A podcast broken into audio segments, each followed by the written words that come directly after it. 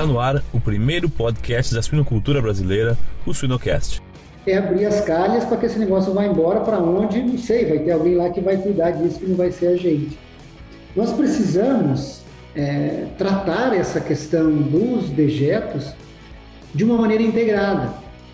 Ou seja, é, o que eu sempre brinco com o pessoal que trabalha comigo, o melhor dejeto é aquele que não é gerado. Então, tudo que nós pudermos fazer dentro do ambiente de produção para reduzirmos a produção, a geração dos nossos dejetos, vai ser muito interessante e vai facilitar muito o manejo desses dejetos. Siga-nos nas redes sociais e Spotify para ter acesso a conteúdo técnico atual, de qualidade e gratuito. Na suinocultura, saúde e desempenho estão lado a lado. Assim como a MSD Saúde Animal está lado a lado do produtor com soluções que buscam melhorar a vida das pessoas, a saúde e o bem-estar dos animais. MSD Saúde Animal, a ciência para animais mais saudáveis.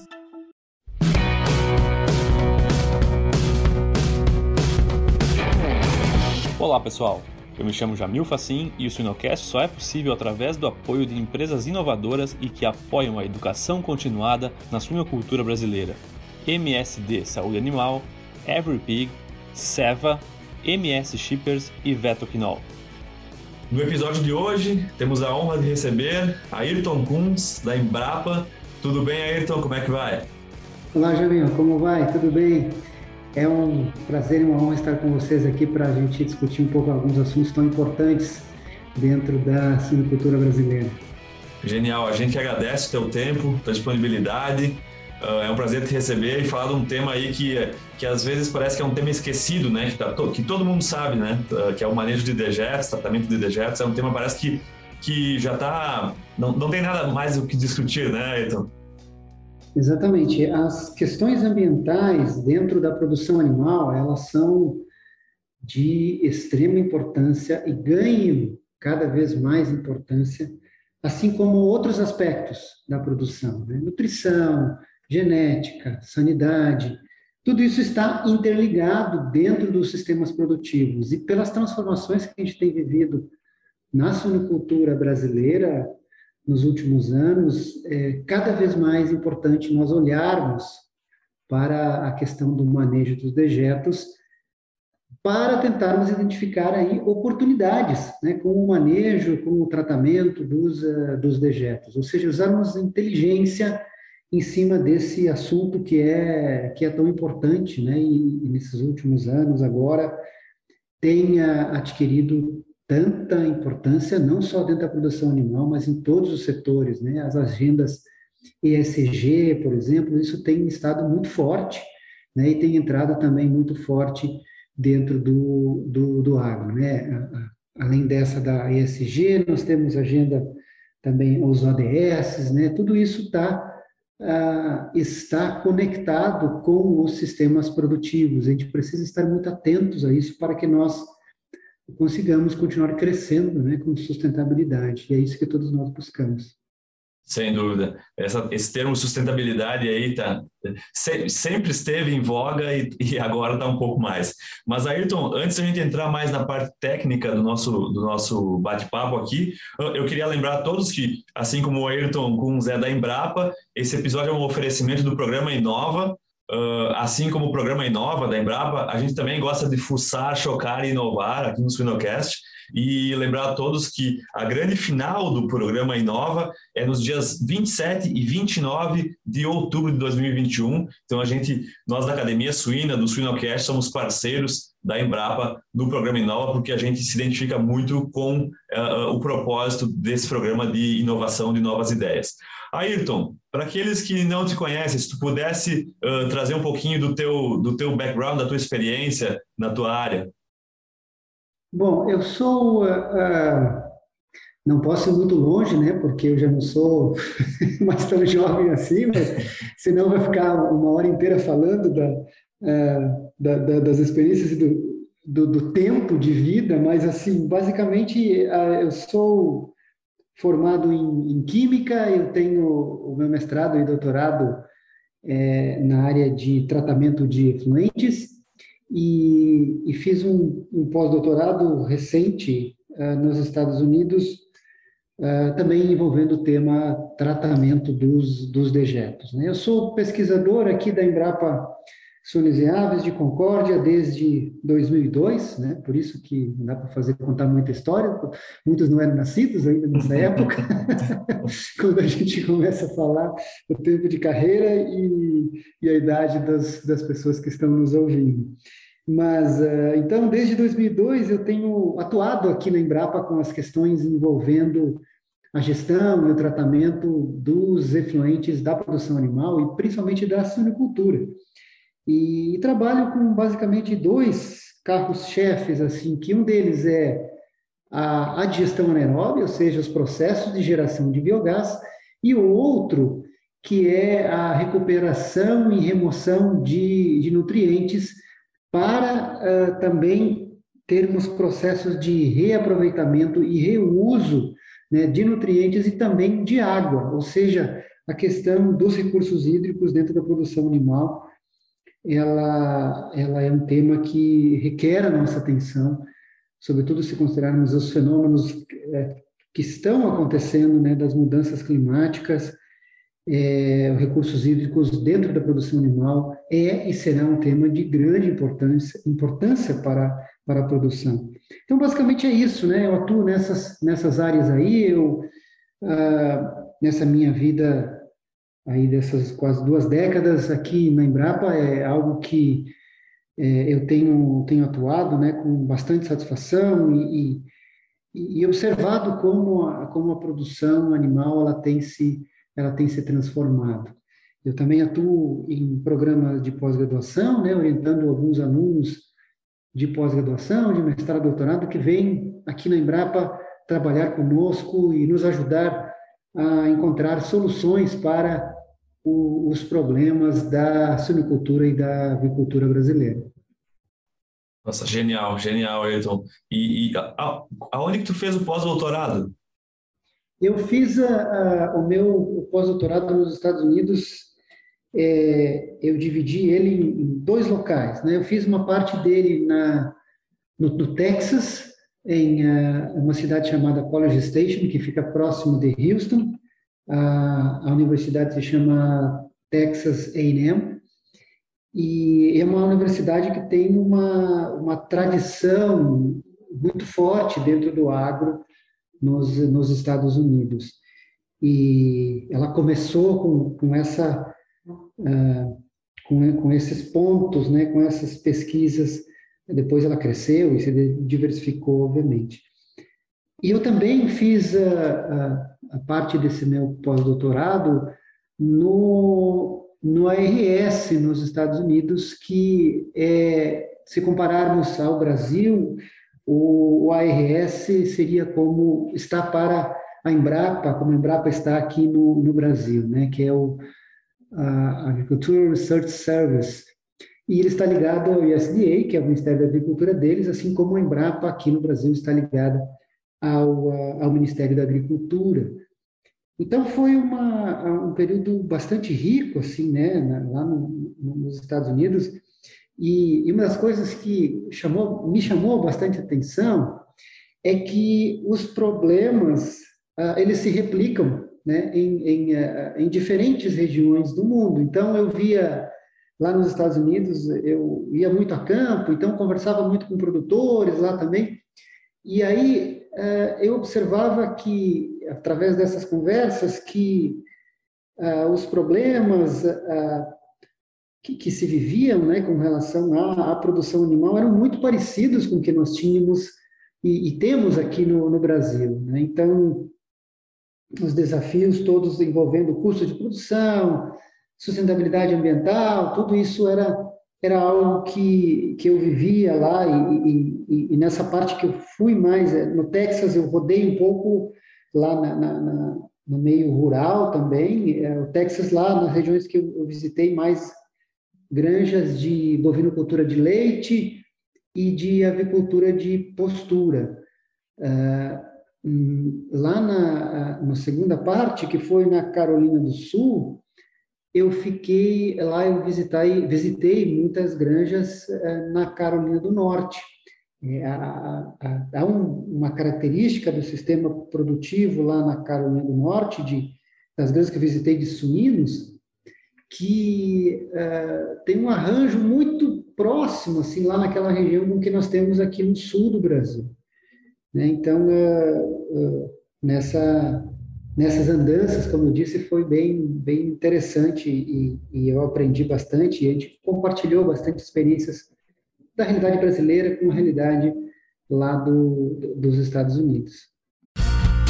O cuidado, a atenção e a preparação são características fundamentais no momento da detecção de cio da fêmea suína. Por isso, a Vetoquinol está ao seu lado no caminho para o máximo sucesso reprodutivo. Legal, não, muito interessante. Uh, Ayrton, eu, eu lembro, a gente vai começar a falar um pouco sobre o manejo e tratamento de dejetos no passado. E quando eu comecei a pensar na pauta da nossa discussão, eu me lembrei quando eu fazia estágio no setor de suínos da URGS que tinha uma tarefa uh, uh, a, cada, a cada dois dias que era a que ninguém queria, que era mexer a caixa de dejetos ou, ou, ou direcionar as tábuas que faziam o caminho para levar a água dos, dos dejetos para as caixas de decantação. Era o, o, o, serviço que ninguém queria fazer. E eu queria que tu contasse um pouco para a gente sobre essa evolução de como que, uh, tanto da ciência como o que é aplicado nas granjas de hoje, lá do passado, porque a gente tem hoje em termos de tratamento e manejo de dejetos. É, essa consideração é bem interessante. Assim, as pessoas acham que né? E, e, quem trabalha, né, atua na questão do manejo dos dejetos da produção, né? Às vezes, quando eu falo isso que eu sou pesquisador da área, as pessoas falam, mas, mas precisa fazer doutorado para trabalhar com uma área dessas, né? com dejetos, né? Ficar na cara das pessoas quando elas uh, quando elas olham assim. Daí eu começo a explicar um pouco o que eu faço, o que, que isso traz, né? De uh, uh, de benefícios para a produção, as pessoas, opa, tem uma ciência né, aí né, nessa, nessa área. E, e, sim, né, essas coisas se transformaram, assim como você disse, olha, nós tínhamos lá, a cada dois, três dias, tinha que ir um aluno lá fazer isso, que era uma coisa que ninguém gostava de, de fazer. É, hoje, o, com as transformações dos sistemas de produção, a gente está caminhando, né, ainda com, com a, precisamos avançar, obviamente, mas caminhando também na modernização desses processos envolvendo o manejo dos nossos efluentes da produção. E eu sempre gosto de dizer e, e, e trazer isso para todos, né? Tem muitas, seguramente muitas pessoas aqui que estão uh, nos ouvindo que são veterinários ou estudantes e que falam, eu trabalho com a produção, a parte dos dejetos a minha única preocupação, que eu vou querer ter dentro da granja, é abrir as calhas para que esse negócio vá embora para onde, não sei, vai ter alguém lá que vai cuidar disso, que não vai ser a gente. Nós precisamos é, tratar essa questão dos dejetos de uma maneira integrada. Ou seja, é, o que eu sempre brinco com o pessoal que trabalha comigo, o melhor dejeto é aquele que não é gerado. Então, tudo que nós pudermos fazer dentro do ambiente de produção para reduzirmos a produção, a geração dos nossos dejetos, vai ser muito interessante e vai facilitar muito o manejo desses dejetos. Então, o manejo e o tratamento dos dejetos começa dentro da granja. Então, isso implica em é, nutrição, né? você trabalhar com a, a, as coisas que estão evoluindo, a nutrição de precisão, a, o manejo e qualidade de água, da água das instalações, né? instalação hidráulica, hidráulica, instalações hidráulicas bem feitas, para que impeçam que você tenha vazamentos, desperdício de água. É, cuidados com o ambiente, né? então o bem-estar dos animais, então o dejeto nas instalações, a gente manter ele o menor tempo possível dentro das instalações. Nós temos estudos da Embrapa que mostram isso com bastante clareza, o tempo que o dejeto fica dentro das instalações e como que isso impacta na qualidade do ar dentro das instalações. Né? Então, amônia, por exemplo, os dados nossos, nossos da Embrapa, é, mostrando que você deixar isso intervalo de 25, 30 dias dentro das calhas, a sua concentração de amônia no seu dejeto, ela, ela quase dobra. Então, isso vai para o ar, isso prejudica. Né? Então, quem conhece a produção sabe do que eu estou falando, como que isso é importante, a qualidade do ar dentro das instalações. Então, tudo isso, olhando para dentro, né? eu que o pessoal usa uma linguagem um pouco mais pomposa, seriam as, a, as tecnologias limpas ou tecnologias mais limpas, é que você olhar todo o processo de gestão e tratamento de efluentes com maneira uh, realmente sistêmica, né? olhando todo, todo o processo. Perfeito, Ayrton. E, e Ayrton, se a gente tivesse que pensar assim, uh, em termos de granja, do, dentro da granja, onde que a gente mais falha? É, eu vejo que a questão dentro dentro da granja, é, dentro das instalações, é, em, começam com instrumentos de medida. Né? Então, eu vejo que muitas, é, muitas instalações não têm ainda medição né? de água é, e mesmo de, de dejeto que é, que é produzido.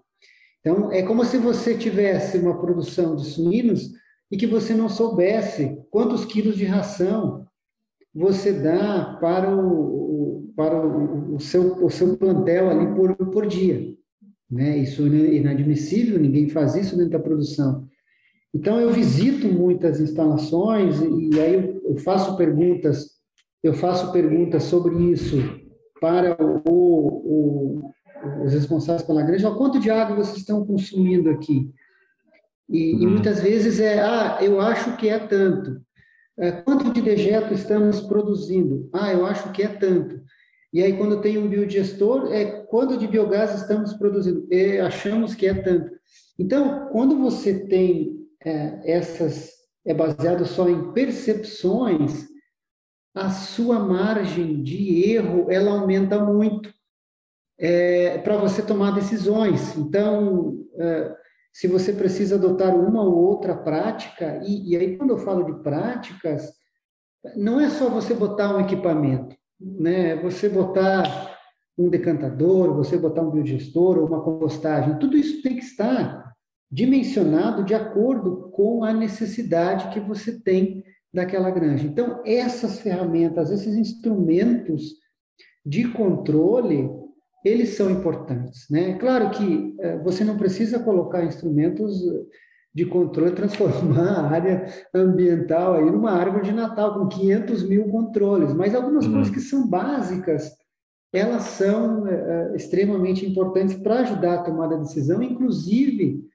a você tomar as decisões certas nos investimentos dessa, dessa área ambiental, para uh, uh, auxiliar no, no, no, tratamento, na gestão desses dejetos. Uhum. Não, perfeito, perfeito, Aydon. É, e, e, até eu penso, eu sempre tive uma, uma, dúvida, e essa até talvez seja uma pergunta muito simples para ti, mas talvez muito complexa para mim, que é, eu sempre fiquei pensando, uh, um exemplo de uma sala de maternidade, por exemplo, que a gente lava ela a cada 20 e poucos dias, né? Então, uma carga de detergentes alcalinos, fortes, pesados e mais uma carga de desinfetante que tem uma atividade altíssima contra microrganismos. Como que a gente maneja isso, por exemplo, destinando isso para, por exemplo, para a lagoa de decantação ou separando? Como que tu vê que as granjas melhor deveriam fazer essa, essa lidar com essa situação? Então, esses uh, esses agentes que são utilizados dentro do, do ambiente da produção, né? quer seja os é, desinfetantes, uh, detergentes, os, uh, os fármacos né, que a gente usa para o controle de doenças dentro da, do ambiente de produção, ó, obviamente que uh, não pode chega alguém responsável da área ambiental e diz, oh, isso aqui não pode ir lá para o meu biodigestor, né? E aí a pessoa, bom, então a gente vai parar de produzir suínos para adaptar o problema do biodigestor, a gente vai resolver o problema do biodigestor, mas a granja fecha. Então a gente tem que usar o bom senso e, e, e isso é possível ser feito. Todos esses, esses agentes que você deu o exemplo aí, eles eles obviamente têm seus efeitos sobre os processos de tratamento e na degradação da matéria orgânica. Os dejetos eles são naturalmente preparados né, para isso, para serem degradados. A natureza é muito sábia, ou seja, ela, as fezes dos, dos animais, assim como dos humanos, ela é rica em matéria orgânica, e uma matéria orgânica altamente biodegradável, e também em nutrientes. Então, isso, originalmente, a natureza pensou, digamos assim, né? Olha, esses, vamos usar isso para fertilizar os ambientes, né? fertilizar no ambiente natural pela movimentação desses animais antes de serem domesticados. Assim que a coisa uh, uh, acontece, assim que a natureza ela procede, né, com relação aos, aos humanos e aos animais. E, e aí, então, esses detergentes, eh, desinfetantes, eh, fármacos, nós conseguimos gerenciar isso dentro dos processos de tratamento, porque tudo é uma questão de concentração que você tem, né? Os veterinários sabem disso, você vai fazer a prescrição do medicamento para um suíno, você tem lá o peso do suíno e aí você tem uma dose que você aplica em função do peso desse suíno. Se você, se você aplicar mais, vai ter um efeito, pode ter um efeito negativo, se aplicar menos, né, não vai ter efeito. Então, o que, a gente tem que fazer é, na questão ambiental do manejo dos dejetos, é trabalharmos com essa segunda condição, é que, em que esses, eh, esses agentes estejam suficientemente diluídos de tal forma que o efeito deles seja menor nesses processos de tratamento. Então, isso é possível ser feito uma, com sistemas, né, com caixas, com tanques, com diluição desses materiais, para que você não tenha o que nós chamamos em processo de tratamento, que são as cargas de choque. Você não pode dar uma carga de choque. Então, é, de novo, o exemplo que eu estava dando aí na lavagem de uma maternidade, é, de um crechário, digamos assim, que você vai é, fazer essa carga de desinfetantes com a lavagem, ela não pode entrar toda diretamente em um biodigestor em um grande volume e uma grande concentração. Isso vai dar problema. Agora, se você tiver uma lagoa que você faça a diluição já com o material que está lá dentro, os problemas serão uh, menores. Não? Isso eu já, eu, eu já tenho experiência disso e no campo, como que, como que isso deve ser feito, os, os, uh, os produtores, tudo, enfim, nas nas andanças que a gente faz, eles também sempre demonstram essa preocupação e eu dou exatamente essa orientação.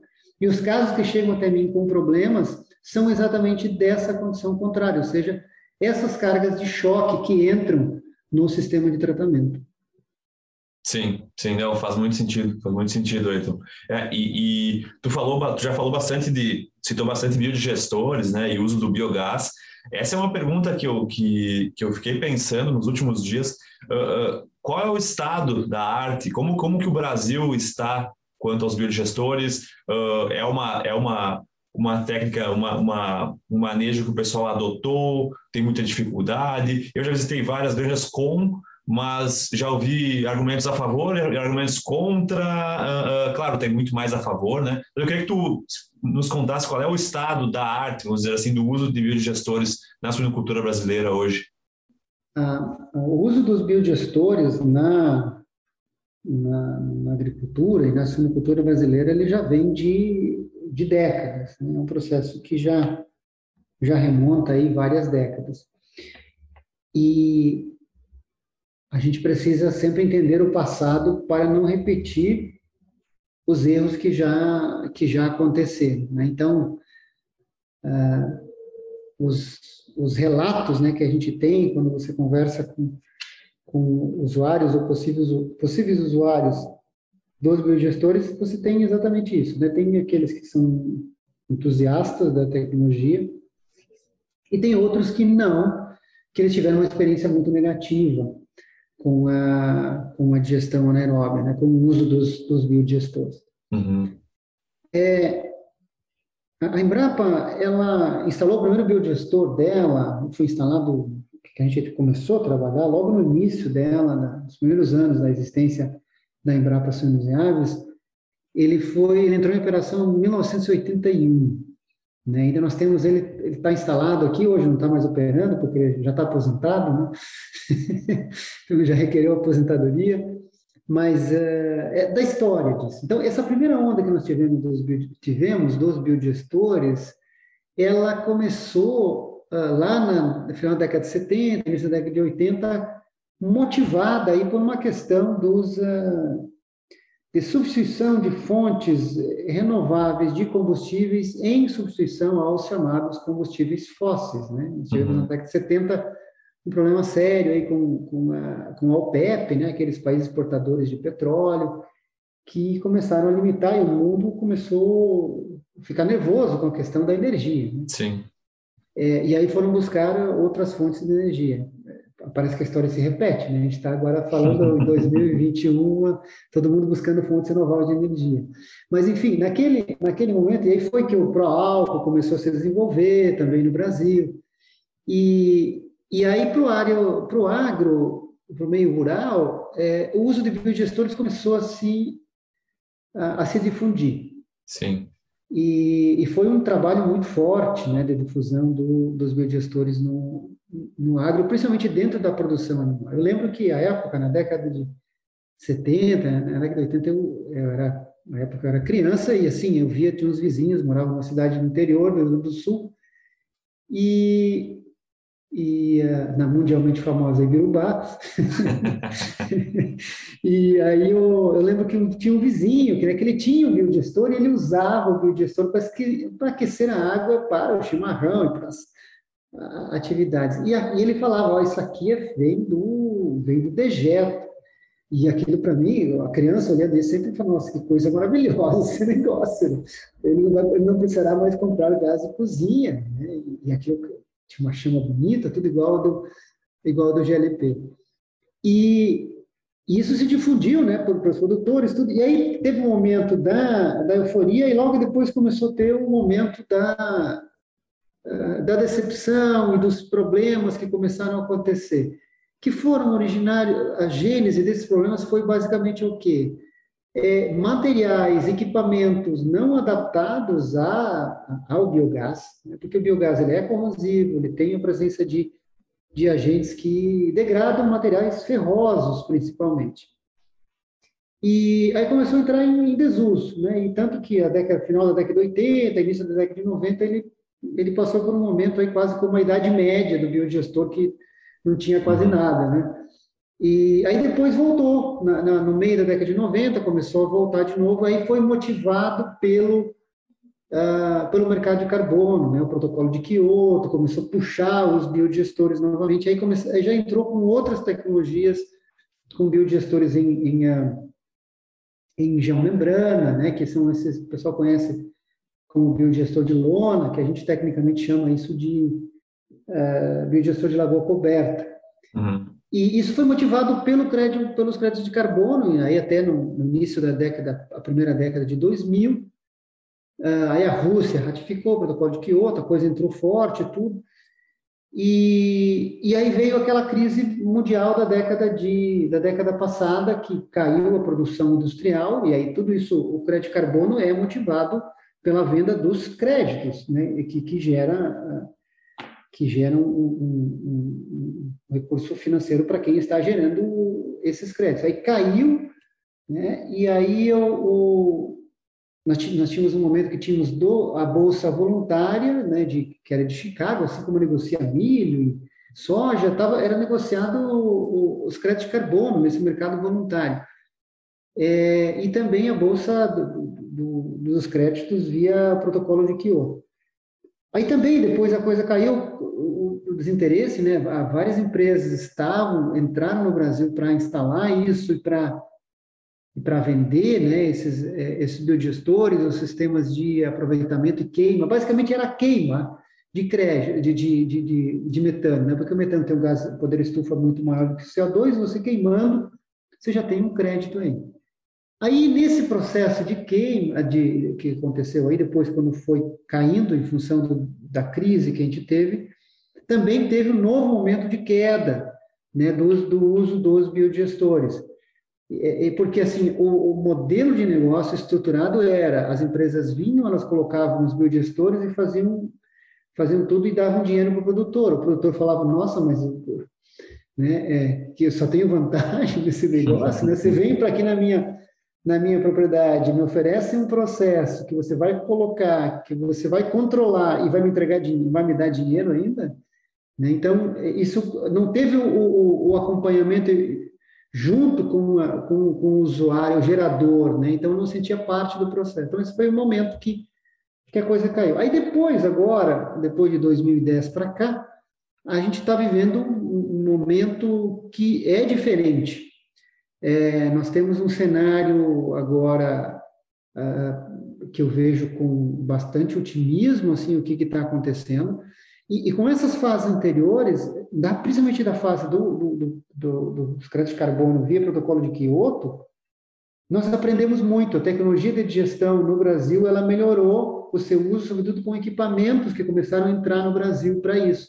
Começou a se estabelecer uma, uma, uma, um complexo industrial brasileiro com técnicos, com empresas, com fornecedores, quer seja de materiais para essa cadeia para essa cadeia do biogás. E hoje ela já tem uma lógica muito parecida realmente como cadeia, é como cadeia do biogás. Então você tem isso tudo, uma cadeia de, de fornecedores. Temos associações né, de biogás, nós temos marcos legais federal, estaduais, né, vários estados do Brasil têm marco legal para isso. É, temos eventos específicos que discutem isso e o biogás está entrando numa lógica muito de cadeia né, de, de biogás, assim como a, a, a, produção de proteína animal, em que nós, da produção de proteína animal, nós associamos na, na parte dos dejetos, né, com, uhum. dentro dessa cadeia, com grandes, uh, com, com, com oportunidade, oportunidades né, para isso. Recentemente agora, soluções de mobilidade, né, para o uso do biometano, que é o biogás purificado. Uhum. Tudo isso está tá trazendo um cenário é, positivo né, para a produção animal. Uhum, uhum.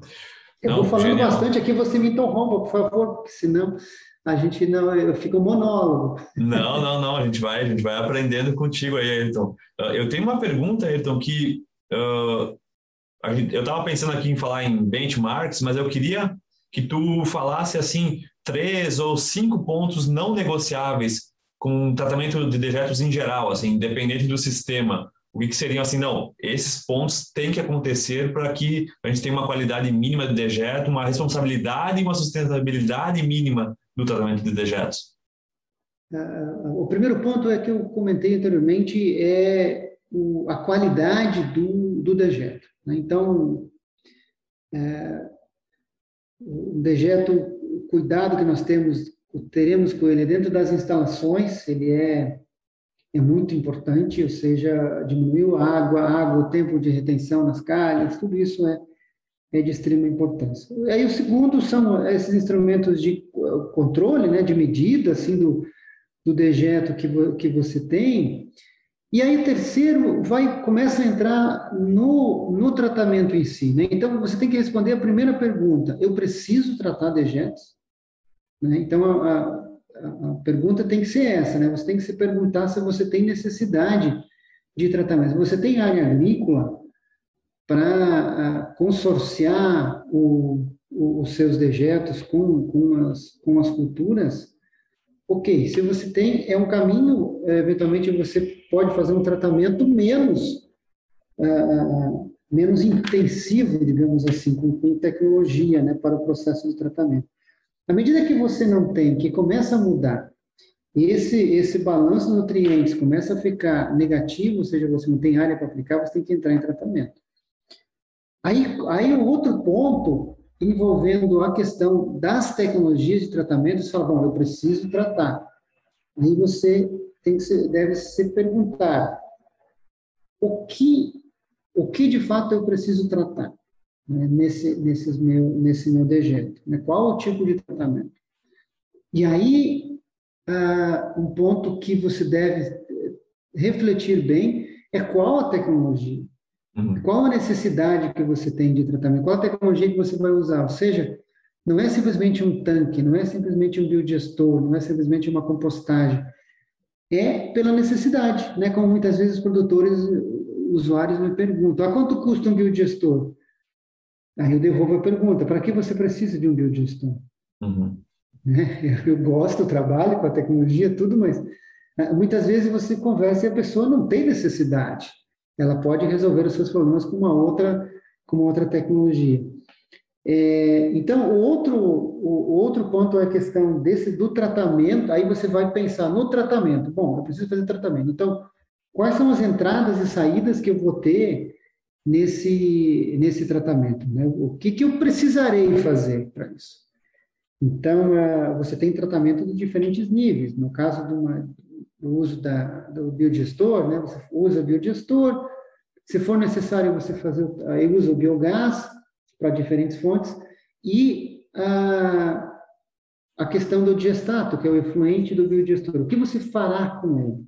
Então, você pode usar um solo, você pode você tem que fazer um tratamento. Então, alguns tratamentos que são necessários, e é isso, isso se torna cada vez mais é, é, é interessante para granjas grandes, né?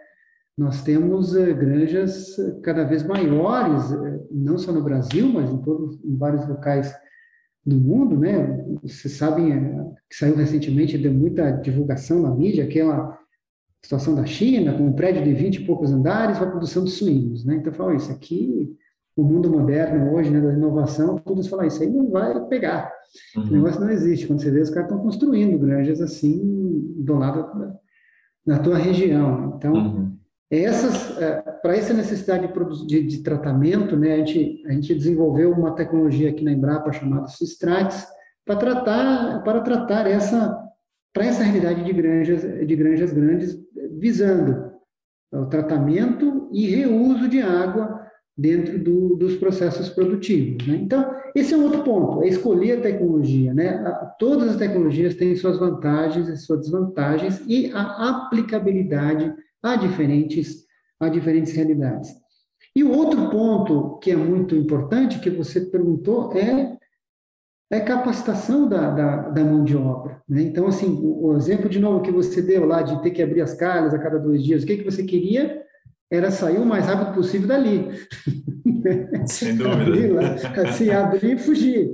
Então, você tem que ter a, a, mão de obra qualificada para fazer essa, essa gestão e os processos também avançam nisso uh, do manejo dos, dos dejetos dos ambientes da, da produção. Esses são alguns pontos, né, algumas premissas assim, que a gente precisa ter para pensarmos em, em, em sistemas, é, o uso de, de, tratamento. E é muito, e, e, é muito importante, Jamil, que nós façamos as perguntas certas. Né? Sempre eu, a, a gente vai percebendo na vida que Uh, o mais importante é fazermos as perguntas certas. Então, se eu sei fazer uma pergunta certa, eu vou ter uma resposta para aquilo que eu estou necessitando. Agora, se eu não souber fazer a pergunta de maneira correta, é, eu posso ter uma resposta também que não vai ser para minha para minha necessidade. Uhum. Então aí muitos muitos colegas devem estar pensando, bom, mas aí eu nessa área ambiental, assim, então, já que tem o tratamento de dejetos, vou ter que contratar aí uh, engenheiro e mais uns, umas 10 pessoas só para trabalhar nisso. Vou ter que tirar o pessoal da granja, da produção, uhum. né? Mudar a vocação da minha granja, que vai ser, não é mais agora produção de leitão ou, produção de animais terminados, e agora vai ser tratar dejetos em um outro uhum. negócio. Não, absolutamente, não é isso. E por isso que nós também trabalhamos é, na Embrapa, né, com a rede de parceiros, para também procurarmos facilitar isso, ou seja, tornar esses processos, as tomadas de decisão, de decisões que sejam realmente mais simples. Né? Então, uhum. no nível que você tem, tem a necessidade para tomar, para tomar as decisões. Já pensou estar no top 1% da suinocultura? Acesse academiasuina.com.br e invista no seu conhecimento. Sim, sem dúvida, sem dúvida. E, e tu falou aí de vários do, dos principais modelos, né? A, a, a lagoa, a, a compostagem de dejetos, o biodigestor. Uh, eu tenho duas perguntas em uma. Se tu pudesse me dar mais ou menos um percentual de como que é isso é distribuído na suinocultura nacional, o que, que mais tem, aproximado, obviamente, e, e se o Sistrat de vocês uh, se encaixa em alguma dessas, ou, ou como que ele é composto? Sim, uh, hoje grande parte dos nossos dos nossos resíduos na, na produção, né, os, os, dejetos, eles têm uso, uso agrícola. Hum. É, por questões que a gente não deve negligenciar e, e deve continuar trabalhando com, com isso. Né? Então, tem nutrientes, tem capacidade de fazer aproveitamento, perfeito, vamos fazer isso. Vamos continuar fazendo isso. É, isso que chama de, chamamos de economia circular. Né? Um exemplo clássico disso, o que os suinicultores, os suinicultores fazem com relação aos seus bovinocultores, tudo, de, de, bovinocultura de leite, né, principalmente, já é, é o que é, é, o que hoje se diz como economia, circular, que já se faz há muito tempo. Então, ok, isso, isso é a grande parte que nós temos, né, hoje ainda disso.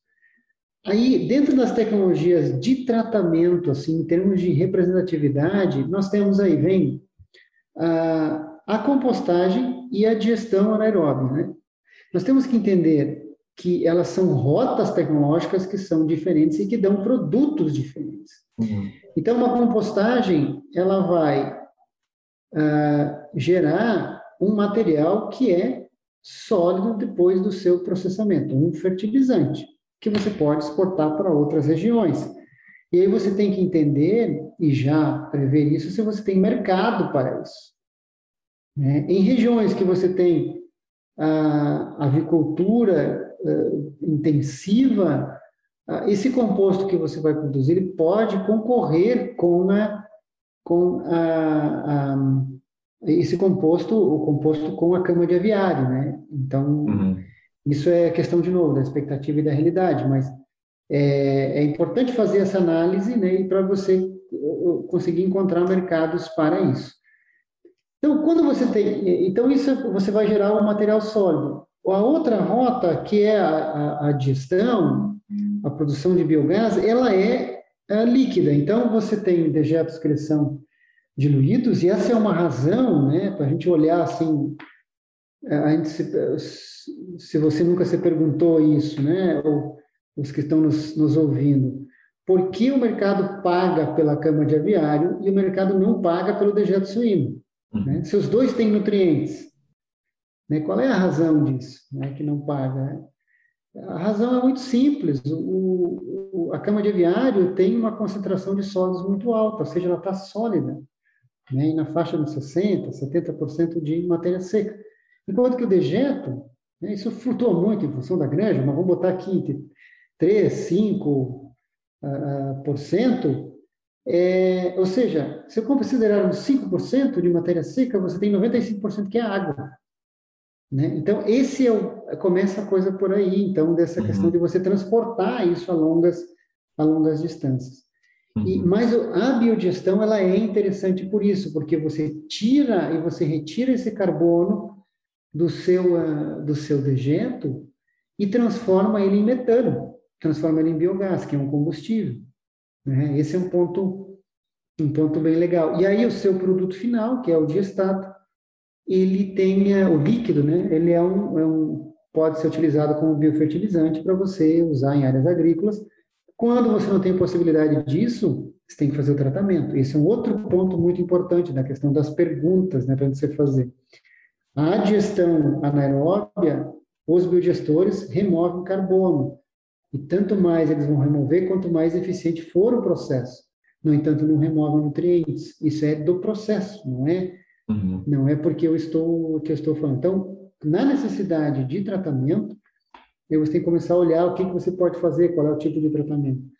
O, o, os cistrates que nós desenvolvemos na Embrapa, ele é ele conjuga isso. Nós uh, trabalhamos com a lógica de conjugarmos a geração de, de biogás com o tratamento desses, desses nutrientes e, e termos reuso de água e extração de fósforo também desse, desse, desse material. É, então, ele está, é, ele é uma complementação, digamos assim, da, da digestão anaeróbica. Ele pode ser utilizado de uma maneira que nós chamamos de modular e incremental. Né? Então, é, essa é a lógica que, que isso funciona. Nós temos esse processo, é, ele está instalado em uma granja comercial aqui em Videira, em Santa Catarina, né, de 10 mil matrizes, e tem alguns vídeos na internet sobre isso, no YouTube, basta vocês colocarem a palavra Cistrates, tem lá uh, os vídeos, tem até uma maquete virtual que a gente produziu para, para isso. Né? Então, de novo, o Cistrates não é para ser utilizado para tudo, né? assim Sim. como o biodigestor não é para ser utilizado para tudo, assim como a compostagem não é para ser utilizado para todas as situações. Né? É como se você...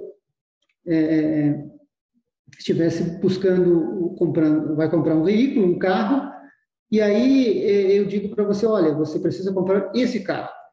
Você vai dizer, não, mas eu preciso de um carro de acordo com a necessidade que eu tenho. Então, você pergunta, quer um carro econômico, você quer um carro espaçoso, né?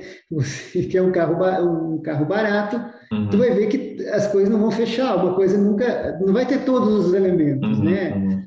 Então você vai ter que abrir mão de, de alguns para você escolher o veículo que se adapta à sua necessidade e assim da mesma forma o manejo e o tratamento dos, eh, dos dejetos.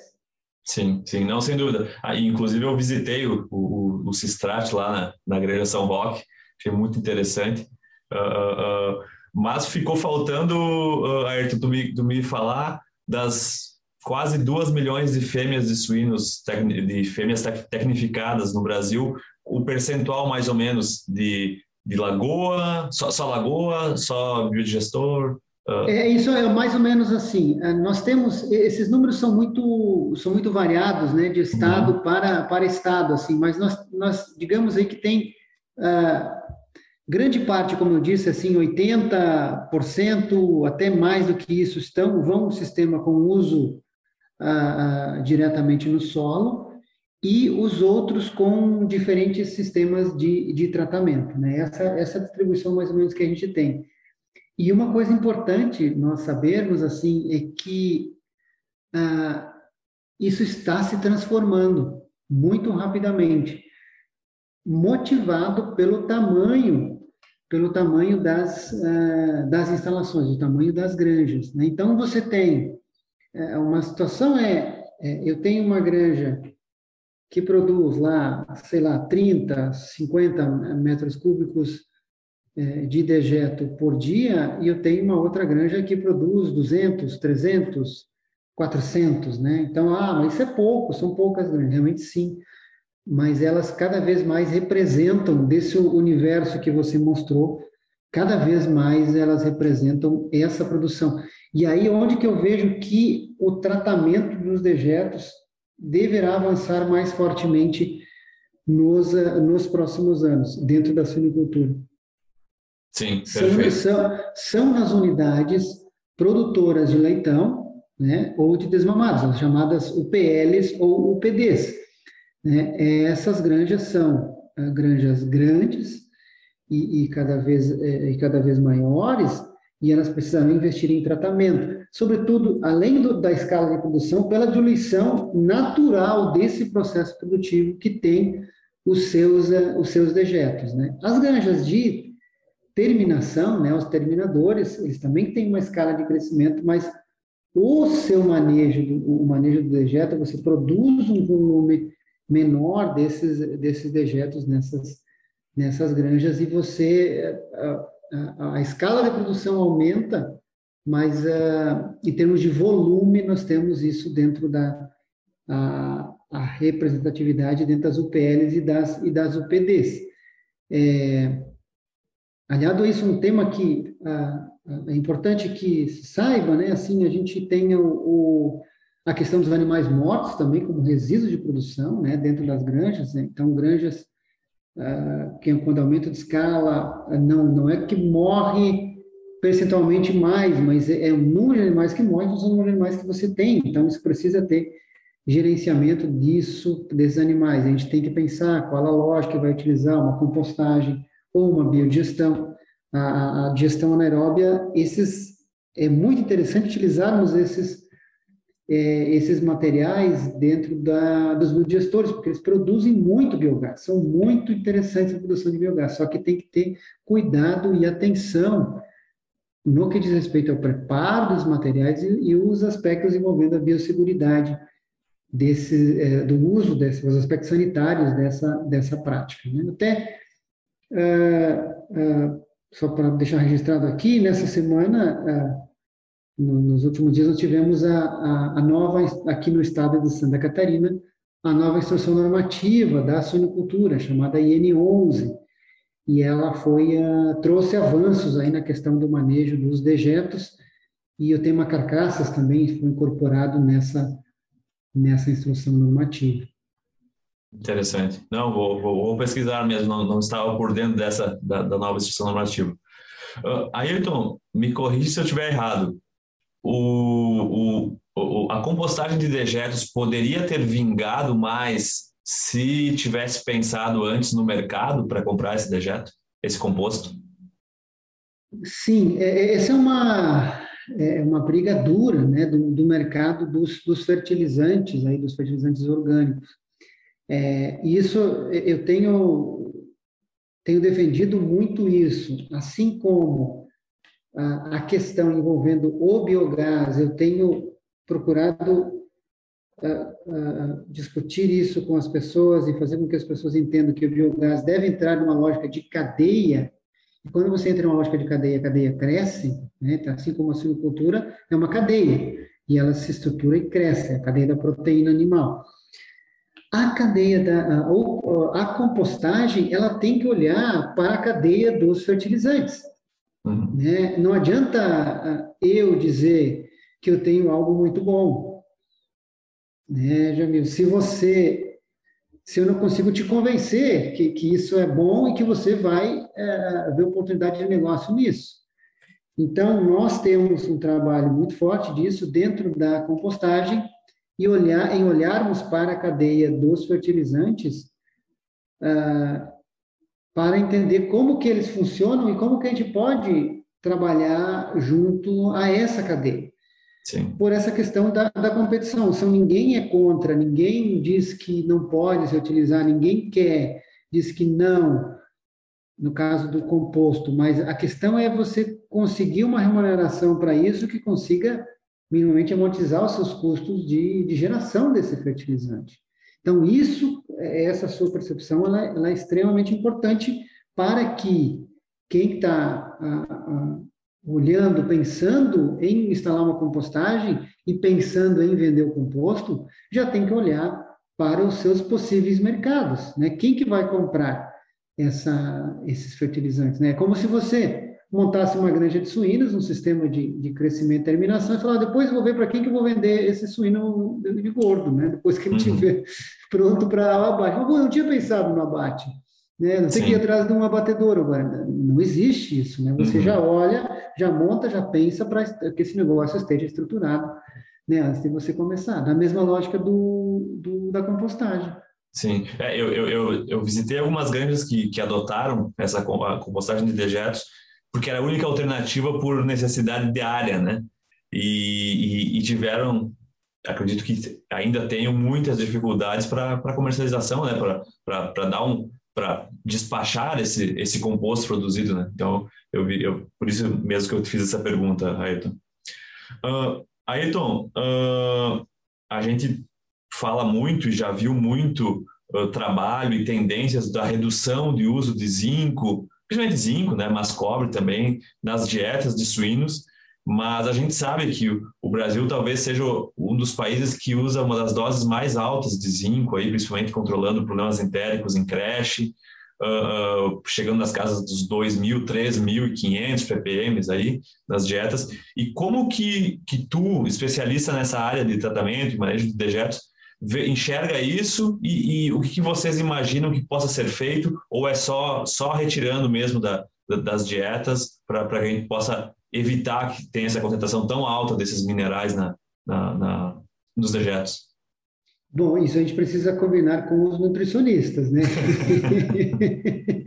Eles que, que precisam nos ajudar com relação a isso. E porque tudo começa na, na formulação da, da ração. Né? Então, é, assim como os metais, né, como o zinco, o cobre, o fósforo, né, você utilizar outros agentes como fitase, tudo que possam ter uma, excretar mais esses elementos, nitrogênio, tudo. Então, isso tudo vem lá da, da lá da, da produção. E, e, aí precisa ter um entendimento do, dos nutricionistas, né, da, o que, que pode ser feito, ser feito e até onde que a gente consegue reduzir a níveis seguros, uhum. né, para dentro de uma lógica de, de conversão alimentar dos animais, tudo.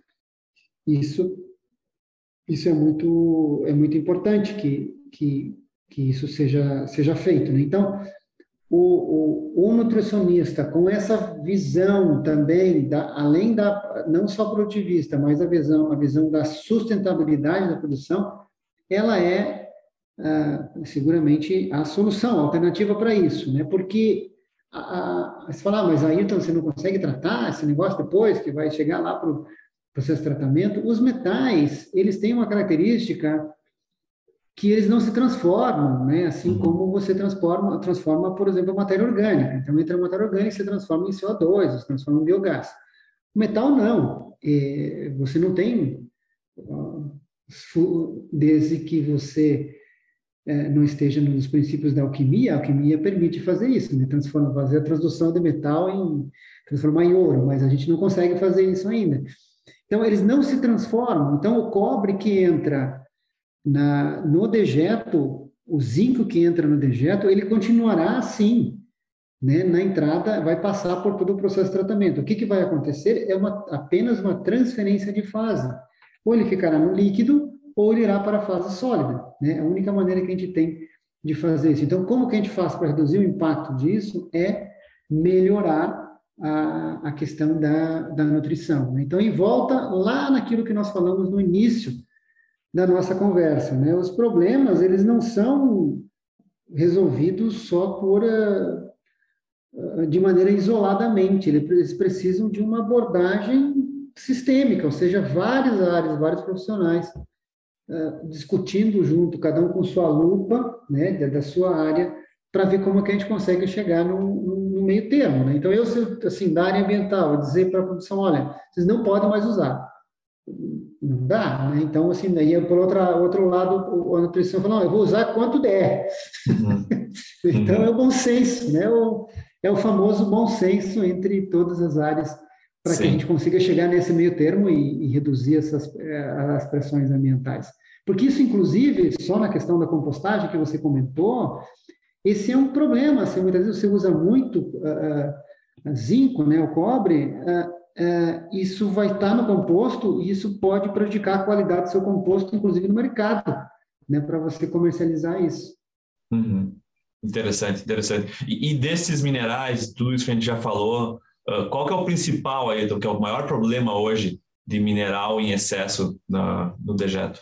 Hoje, uh, uh, o, o, que nós temos, assim, que a gente precisa, uh, sob o ponto de vista de de controle, não é porque ele é o mais tóxico, coisa assim, uhum. mas é porque ele representa e ele acumula muito no solo e ele é utilizado na, na legislação moderna, não só no Brasil, como fora do Brasil também, é o fósforo.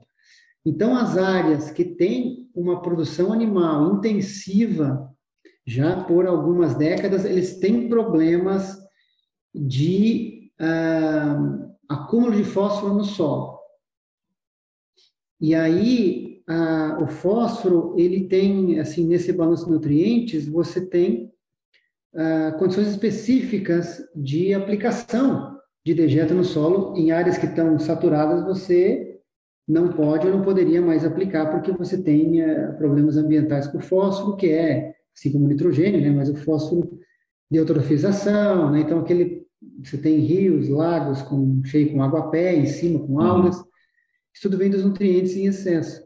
Então, hoje, é, é preocupação, assim, nós olhando para frente, é o fósforo, né? estratégias de gerenciamento disso dos nossos efluentes, porque a legislação moderna olha para o fósforo e não olha para o fósforo no, numa lógica de quanto que eu posso ter no dejeto. Ela diz quanto que eu posso ter no solo, quanto que eu posso ter na água. Se você olhar as legislações que nós temos, tanto de solo quanto de água, para fósforo diz quanto que você pode ter. Então você fala, opa, então para mim não tem problema, já que não diz quanto que eu, quanto que eu posso lançar. Se você pegar um efluente é, da semicultura é, e quiser lançar em um corpo d'água, depois de um tratamento, obviamente, né, não in natura, isso é proibido, é, você vai ver lá que não, não diz nada sobre fósforo. Você falou, então uhum. tá bem, mas diz, na legislação diz quanto que você pode ter de fósforo na água. Então você não pode deixar ultrapassar. Uhum. Né? Então esse, esse seria um, um recado assim a todos, atenção ao fósforo, uhum. né, que ele, é, dentro das, dos ambientes de produção, fora do, do Brasil, nós temos regiões do mundo que estão com, a, estão com moratória de, é, de produção, ou seja, eles não permitem mais a instalação de novas granjas em determinadas regiões em função do acúmulo de fósforo nessas, nessas regiões.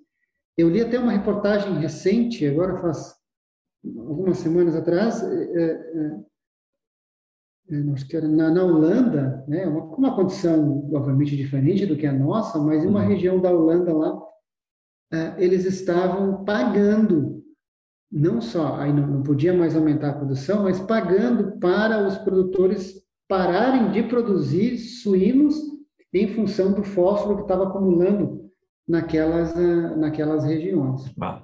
Então, assim, é. são coisas, transformações né, que vêm uh, uh, aí pela frente, né, como as questões ambientais. Mas de tudo isso, é, Jamil, eu sempre digo que nós temos grandes oportunidades. Né? Nós somos muito criativos e é, o povo brasileiro é muito inteligente e a gente consegue desenvolver, adaptar tecnologias às nossas necessidades. A gente tem que ficar atentos, que, ficarmos atentos ao que está acontecendo no mundo, porque seguramente isso vai nos afetar, vai afetar a nossa produção, a produção animal, né? sobretudo se a gente quer competir, ser, continuar sendo um grande player na, no mundo, né, na, na, na cadeia do, do, complexo do complexo carne, né, que hoje complexo carnes hoje representa é o segundo dentro do agro que mais uh, que mais exporta. Então isso é para a economia das nossas cidades, dos nossos estados e do país isso é muito importante. Sim, perfeitamente. É, do fósforo eu vejo que o uso da fitase é praticamente uh, não sei nem obrigatório, mas hoje é vantajoso de, de, uma perspectiva de nutrição, então a gente usa muita fitase em quase todas, praticamente todas as dietas, e, e mas não tem, não teria uma, uma outra estratégia tão eficiente quanto o uso da fitase para o fósforo. E, e, uma má notícia que eu posso te dar, uma má notícia entre aspas, Ayrton, é que a gente tem visto uma tendência. Eu lembro de dois artigos que saíram recentemente que o, o uso de zinco nas dietas de, de, de gestação de fêmeas, no terço final, tem trazido um resultado tendências de resultados positivos em performance ao nascimento, peso, uniformidade integrada. Então, talvez aí uh, esteja mais um pouquinho de zinco sendo utilizado e com certeza para o pessoal dos dejetos é uma péssima notícia, mas com certeza a gente tem que pensar na sustentabilidade da cadeia e, e, a gente não pode seguir trabalhando com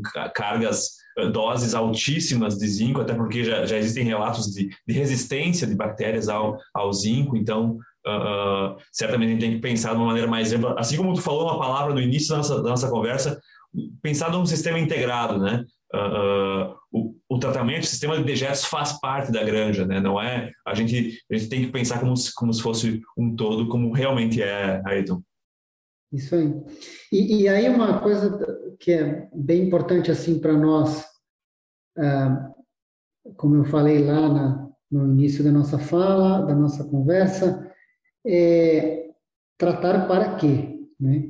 Perguntar assim, por que você precisa tratar? E a segunda é o que eu posso extrair desse desse meu dejeto, né? O que que eu vou consigo extrair daí? Eu consigo extrair nutrientes, eu consigo extrair biogás, eu consigo extrair um fertilizante, eu consigo extrair água para fazer reuso. Então, seria uh, o, a lógica da economia circular, da sustentabilidade ambiental, passa por tudo isso, de a gente utilizar as tecnologias para que a gente consiga usar essa lógica uh, circular aí, né, de, de, de, de, manejo e tratamento dos, dos dejetos. Ou seja, cada vez mais é, o tratar por tratar não se sustenta. Né? Então, isso você tem é, em todas as áreas assim da, da gestão de efluentes, é, isso está muito claro para todos e, e todos estão trabalhando fortemente nisso com buscando tecnologias para, para isso. Então eu vejo eu vejo isso, Jamil, com grandes, eh, com oportunidades para nós, né? oportunidades para o Brasil, oportunidades para pesquisa, oportunidades para os técnicos uhum. nessa área nessa área ambiental.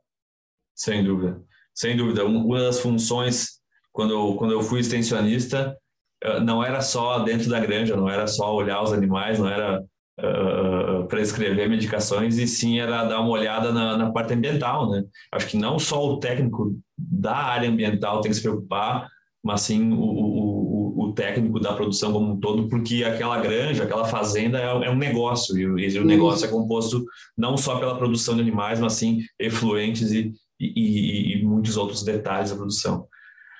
Ayrton Kunz Uh, a gente sempre finaliza o nosso episódio com algumas perguntas que saem fora da, da, da alçada técnica. Uh, uh, e eu queria te perguntar o que que tu tem vontade de fazer na vida que tu ainda não fez? Olha que pergunta interessante que ainda não que eu ainda não fiz. Uma coisa que eu ainda que eu ainda não fiz. Deixa eu pensar um pouco. Ah, eu eu quero ter um, um Maverick, uma coisa que eu não sonho ter.